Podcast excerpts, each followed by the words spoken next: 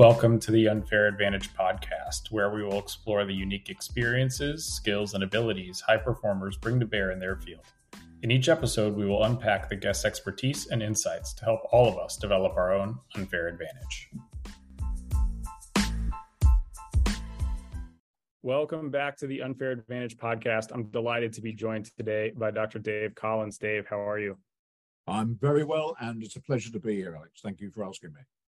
I am really excited for this conversation because I think we have a lot of really interesting things to get to. But before we jump into the fun stuff, just tell us a little bit about you and your background getting Gosh. here. Well, I'm I'm now ever so old, but uh, when I started out, I was a professional soldier. I then became trained as a teacher and was a teacher, a physical educator in in high schools. I then went into uh, educating teachers, basically, uh, teacher teacher development. Um, did my doctorate in psychophysiology. Uh, actually, did oh, did a master's at Penn State, which got me into the idea of psychology, um, and just sort of gone on from there. Really, a researcher in in psych. Um, I was a performance director of British Athletics for a number of years. Um, done a, a, wide variety of sports, uh, and now uh, professor at uh, University of Edinburgh Dublin City University, and run my own company called Grey Matters. You've done a little bit of everything, and it's pretty impressive. And so, like I said, I'm super excited to spend this time with you. You recently wrote a paper called It Depends, and it, was about decision making and coaching. Why don't you just start by framing up the genesis for the paper? Why did you decide to write it? Why now? And tell us a little bit about what it's about. Happily. Um, for me and my colleagues, uh, it depends is the most it's the most fundamental thing in coaching.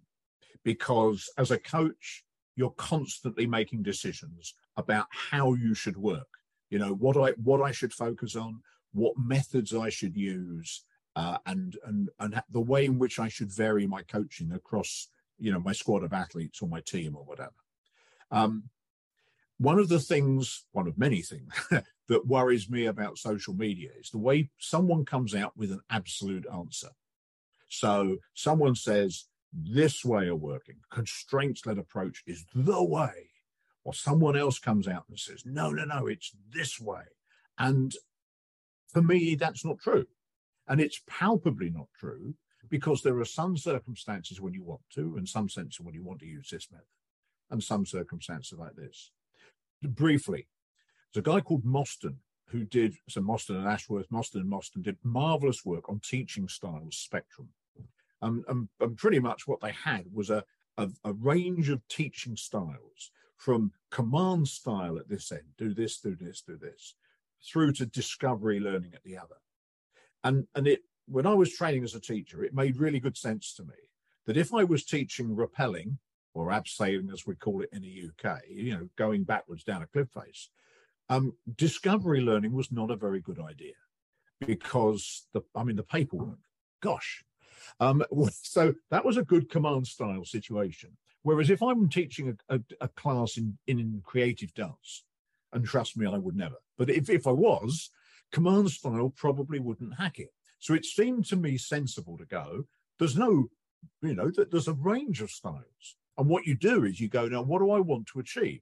Now, the way I got into that uh, was as a teacher, going, I, you know, you you have to vary your approach, and you vary your approach depending on the age of the children, the the sex, the sport, the whole range, or whether it was range, raining at lunchtime because then they were mad as hatters in the afternoon, the whole range of things. And when I became a psychologist, it, it struck me that as you're working with an athlete in a context, you need to make what we called P- PJDM, professional judgment and decision making. And, and that's the posh version of it depends. So really, it's the basis of why you're doing what you're doing, the way you're doing it now. So the why, it's not, it's not what you do, it's the why that you do it. And that's the basis of it, Alex. It's the basis of uh, coaching, teaching, leadership, sports psych. Uh, we've just completed a block of work in strength and conditioning. I'm an ex strength and conditioner, works there as well. So it's really about you choosing the, the best method the optimum method for the context you're in. What I love about it depends being professional judgment and decision making is it really legitimizes something that people tend to mock right people mock at least in in the states right people mock psychologists all the time for it depends but i think what you're pointing out is it depends is is real. That's that's not some cop out answer. That's not some attempt to skirt doing something. That's actually based on real thought data experience all the things these practitioners bring to bear. And so i think that's a really lovely framing of it. One of the things that strikes me about this concept for coaches in particular is i think coaches at times feel like they are compensated to be certain like that's what their role feels like it should be. It, it does yeah, not always feel safe for coaches to say it depends. What like what do you make of that and how do we move the needle to give coaches the freedom to do it depends better? I think you use the term cop out, which has been that's that that's an accusation that's been leveled against us. Oh yeah, it depends. That's just a cop out. Well, if you just say, oh, it depends, you might be right. It might be a cop out. It, it's what it depends on. you know, so then ask the secondary question and go, okay, so I understand that what we're doing is complicated. You know, I'm I'm working with a learner, I'm working with a client, I'm working to optimize your fitness, anything. Yeah. Um, and I'm I'm amazed when anybody doesn't see it depends as being fairly fundamental because I can't think of many if any, professions where people work with each other that doesn't have this sort of conditionality in it. So, you know, I'm amazed when anybody goes, oh, that's just a cop out. So, well, if I just said it depends, then of course it's a cop out. But if you then drill down and you look at work in, for example, the idea of cognitive apprenticeships as being key to people learning. So, so for your for your audience of, of coaches, teachers, psychologists, you're going, it makes sense, does it not, that you would vary your approach, that you might work with Fred different to how you work with Jane, different to how you work with Charlie, but you also might work with Fred differently if it's two days to a game, or he's got to perform, or it's like it's an Olympics, than if you were working with Fred and he's got eight years till he's going to go to an Olympics and try and win. So what's the problem with the conditionality? The crack, the real important bit, is that the the practitioner, teacher, coach, psychologist, call it what you will, can articulate the whys and wherefores and can have a discussion back and forth. So a lot of the stuff we do with it depends. Um, and I, you know, I highlight a number of my colleagues, uh, Loel Collins, no relation, um, fantastic kayaker, canoeist, you know, anything, you know, fantastic. Jamie Taylor, Mike Ashford, the guys I've worked, you know, there's, there's a lot. But but we do a lot of our work in adventure sport because the consequences are quite important. You know, if you make a bad mistake, you might get avalanched, and again, looks bad in your CV. But the thinking patterns that most adventure sports coaches would go through, because of that immediacy and because of the hyper dynamic environment they're in, it's almost like in our experience, it's a more accepted viewpoint. Whereas if you're a football coach, your football or our football, you make a decision, but the consequences of that decision might only emerge at the end of the season. So I guess the the the so long as your guys, so long as your viewers, your, your listeners, whatever, are going, I can see that there's conditionality in what I do under certain circumstances you might do this, under certain circumstances you do that, then the, the important step is that you almost think about, you articulate why you're doing what you're doing. So if I watch you coach and you go, How was that, Dave?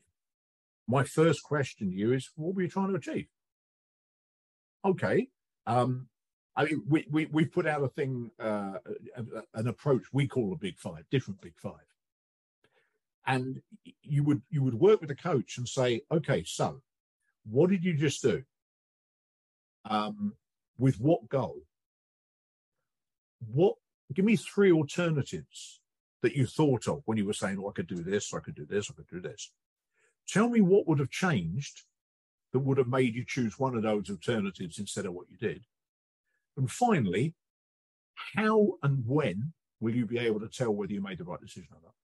Now, you don't do that every time because that's paralysis by analysis. but you do do that with your peer, your coach mentor, your fellow psychologist, whatever. Every so often you go, let's just check my arithmetic on that session. What do you think? And and and so for me, it's it's how you would solicit advice. Make sense? It does. I really like the framework you just introduced. And I, I, think this is a step that, that I don't know how many coaches actually take to sort of reflect on the decision making and the mm-hmm. parameters that led to a particular decision, whether you want to call parameters, constraints, yeah. context, whatever, yeah. right?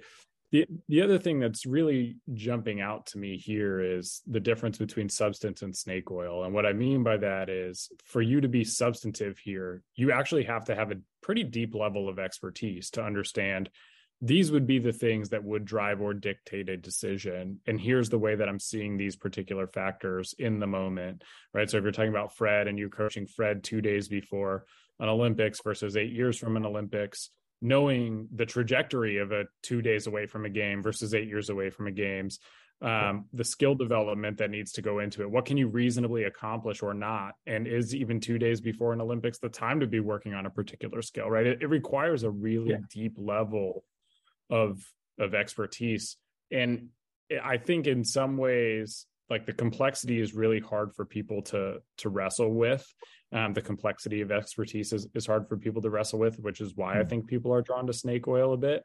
But you see, what you're is, saying, sorry, yeah, go ahead. No, no. It, it just in our coach in our coaching schemes and accreditation schemes, they're very competency based. Um, and as a result, the guy gets a big clipboard and goes, "Yes, he did that. Yes, he did that. Yes, he did. No, he didn't do that. Whatever, whatever." And and and we're not saying that that doesn't have a place. So, for example, if you're teaching climbing, there is a right way to tie a figure of eight knot. Can you tie a figure of eight knot? Yes or no? Great. That's a competency thing. But there are several different ways of, of protecting yourself on a climb and, and tying off. And then there are a number of ways in which you might interact with a client climber to convince him or her as to the best way to encourage them to, you know, the whole thing. So you've got a, you've got a, almost a mixed modality. You've got some things that are black and white, and you've got some things that are immensely shades of grey, and that's the crack. That's the difference. I mean, you know, it, but it's also timing, isn't it, Alex? I mean, I, you know, I'm ex-military. If we're getting shot at, and the boys look at me as the officer and go, "What are we doing?" and I say, "Well, I'm not sure. Should we have a focus group? should we go that way? What do you th- what do you think? Just have a show of hands. It probably wouldn't work very well. But if I'm planning something, then the essence of planning is to listen and, and to seek different opinions. So you know, it's it's sex comedy and coaching. It's all about timing as well um, as how you do it.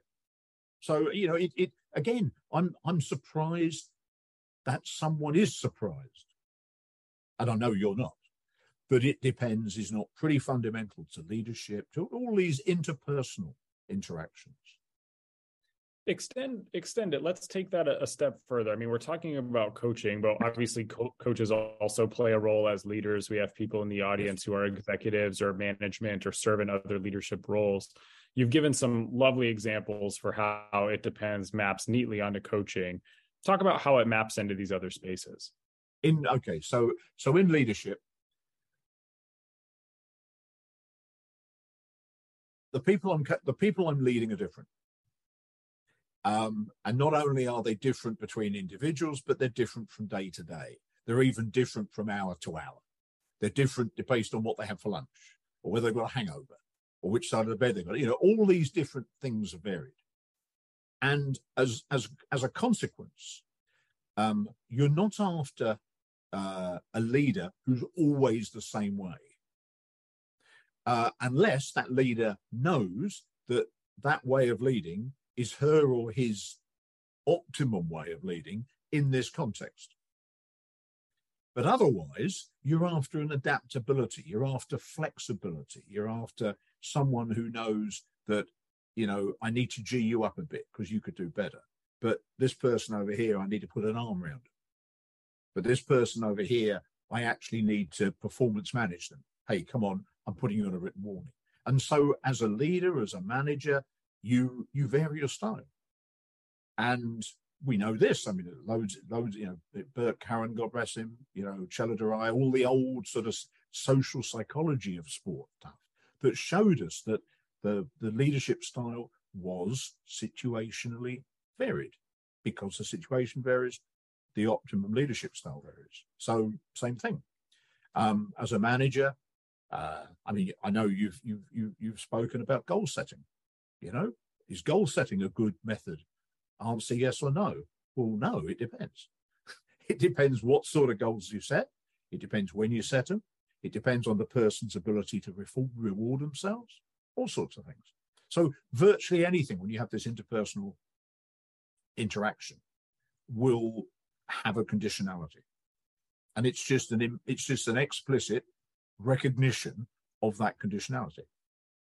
If I go to my doctor and my doctor says, Dave, you know, you've got, you know, your, I don't know, your blood pressure's raised. We need to do this. I'm reasonably interested as to whether he's got it right. And I'm reasonably interested as to what alternatives I have.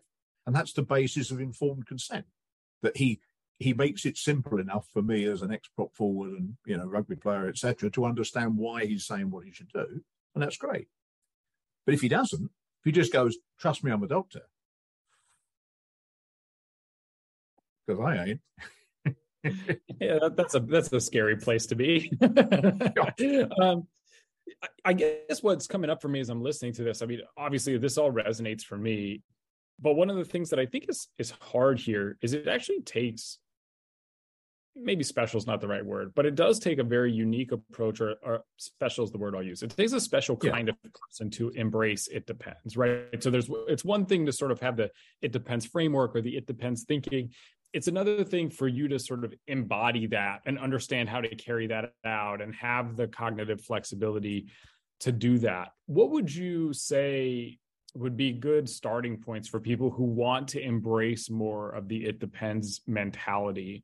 Like, what characteristics should they be working on? What kinds of things can they do to push themselves into this place that essentially involves being a little bit more uncomfortable with ambiguity and uncertainty, being yeah. flexible enough to deal with the varied con- um, contexts. You know, what what comes to mind for you there?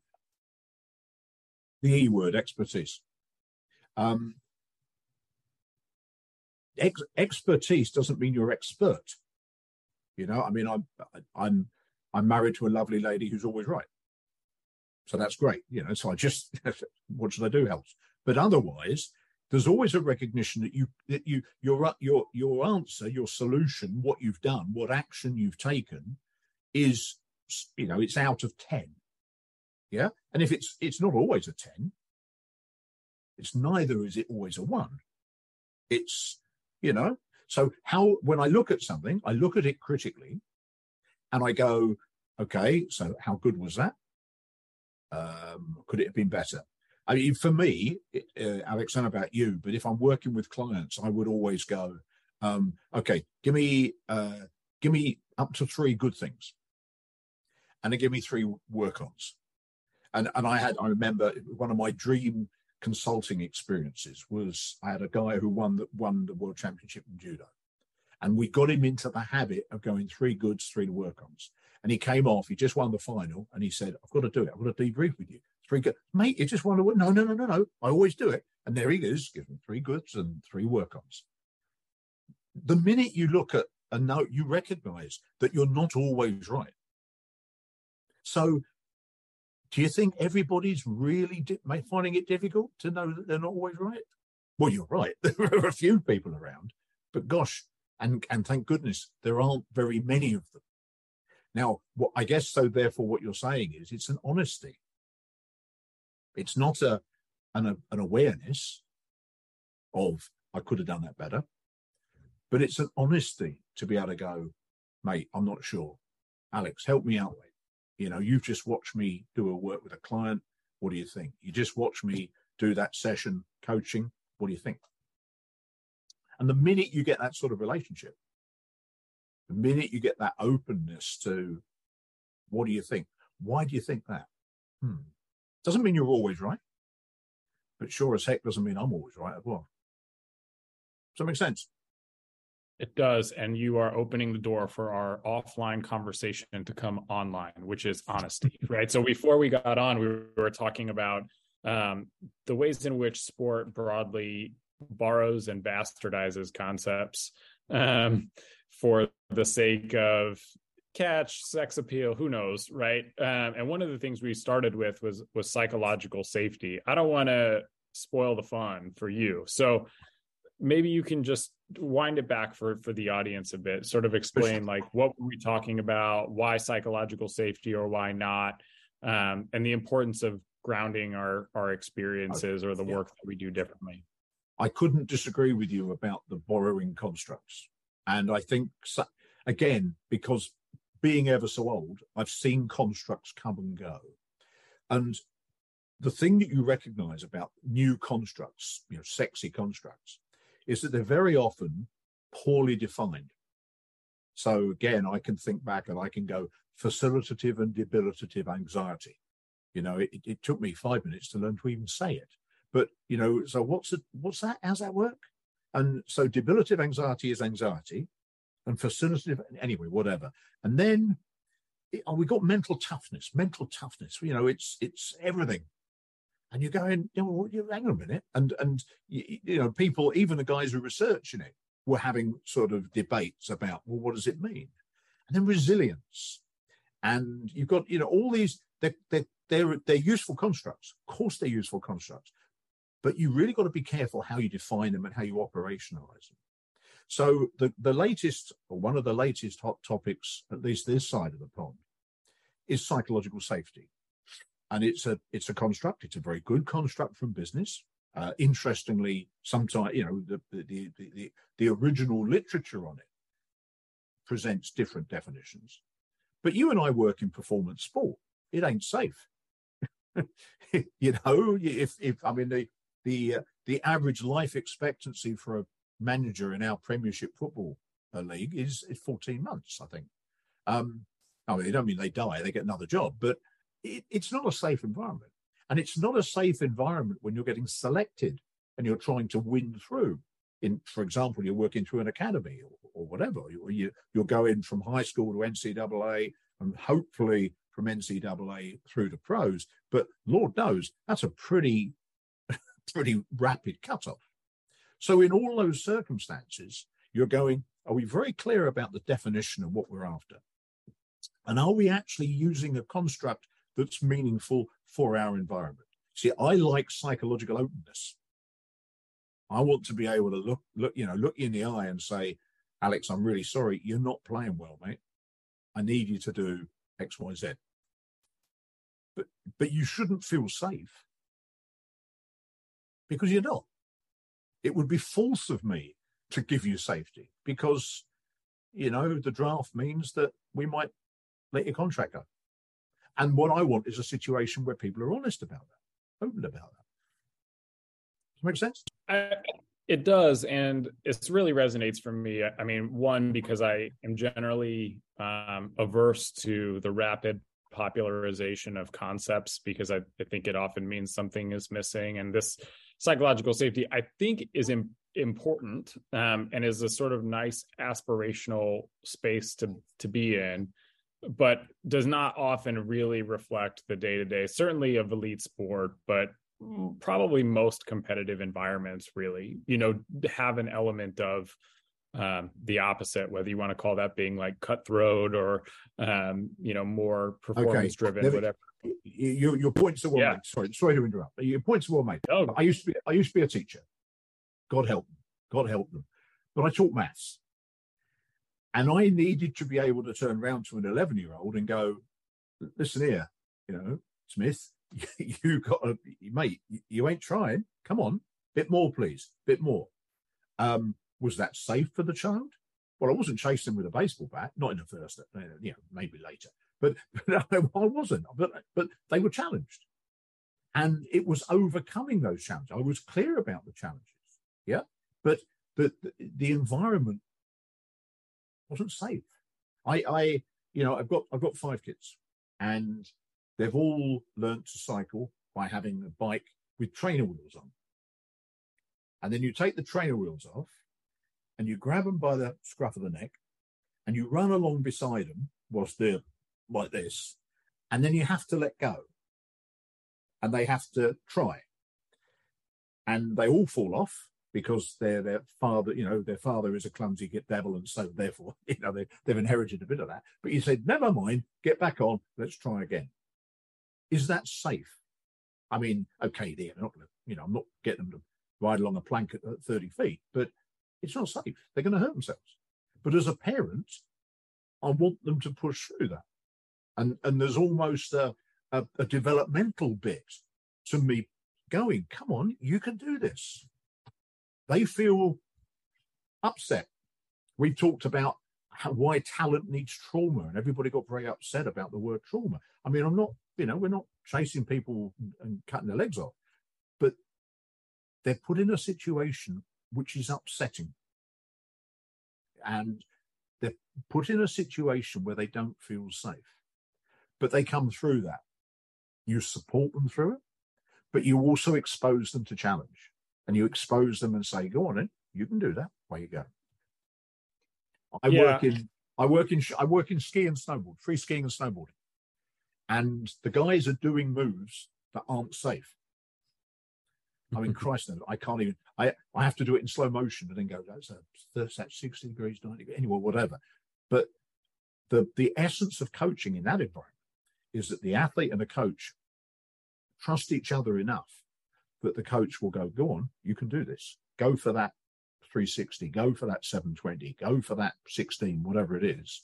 Or sometimes, not today, mate. No, not today. Yeah.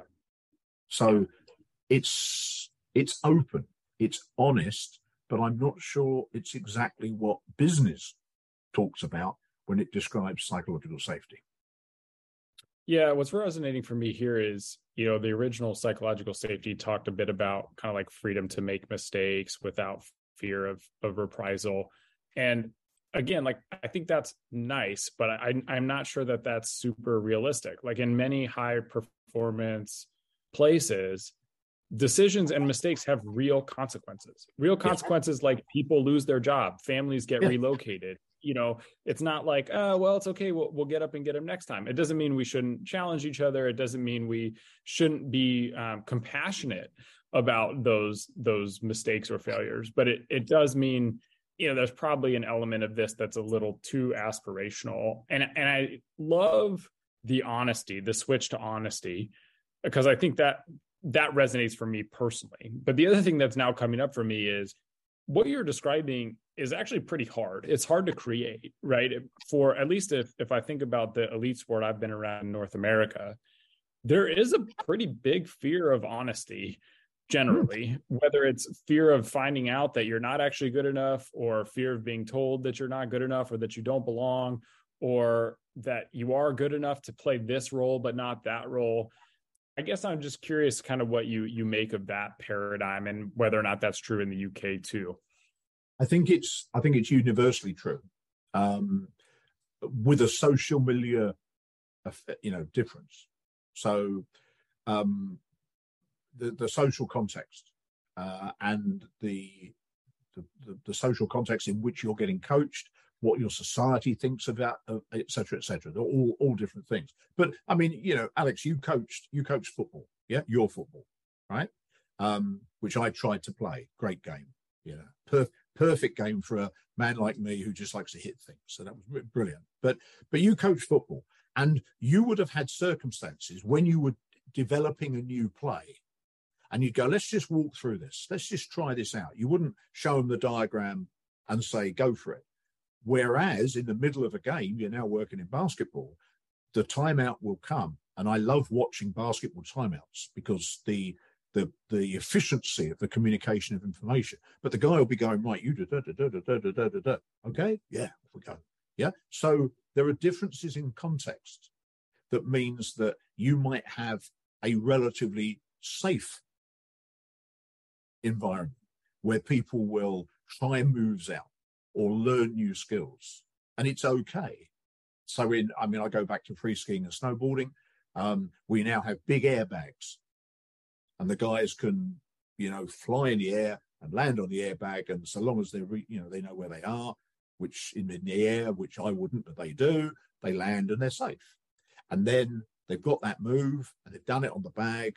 So then you go to somewhere nice and warm where the snow is soft and they try it out. And then they try it out in a minor competition. And then they go to the X Games or the Olympics or a, a World Cup.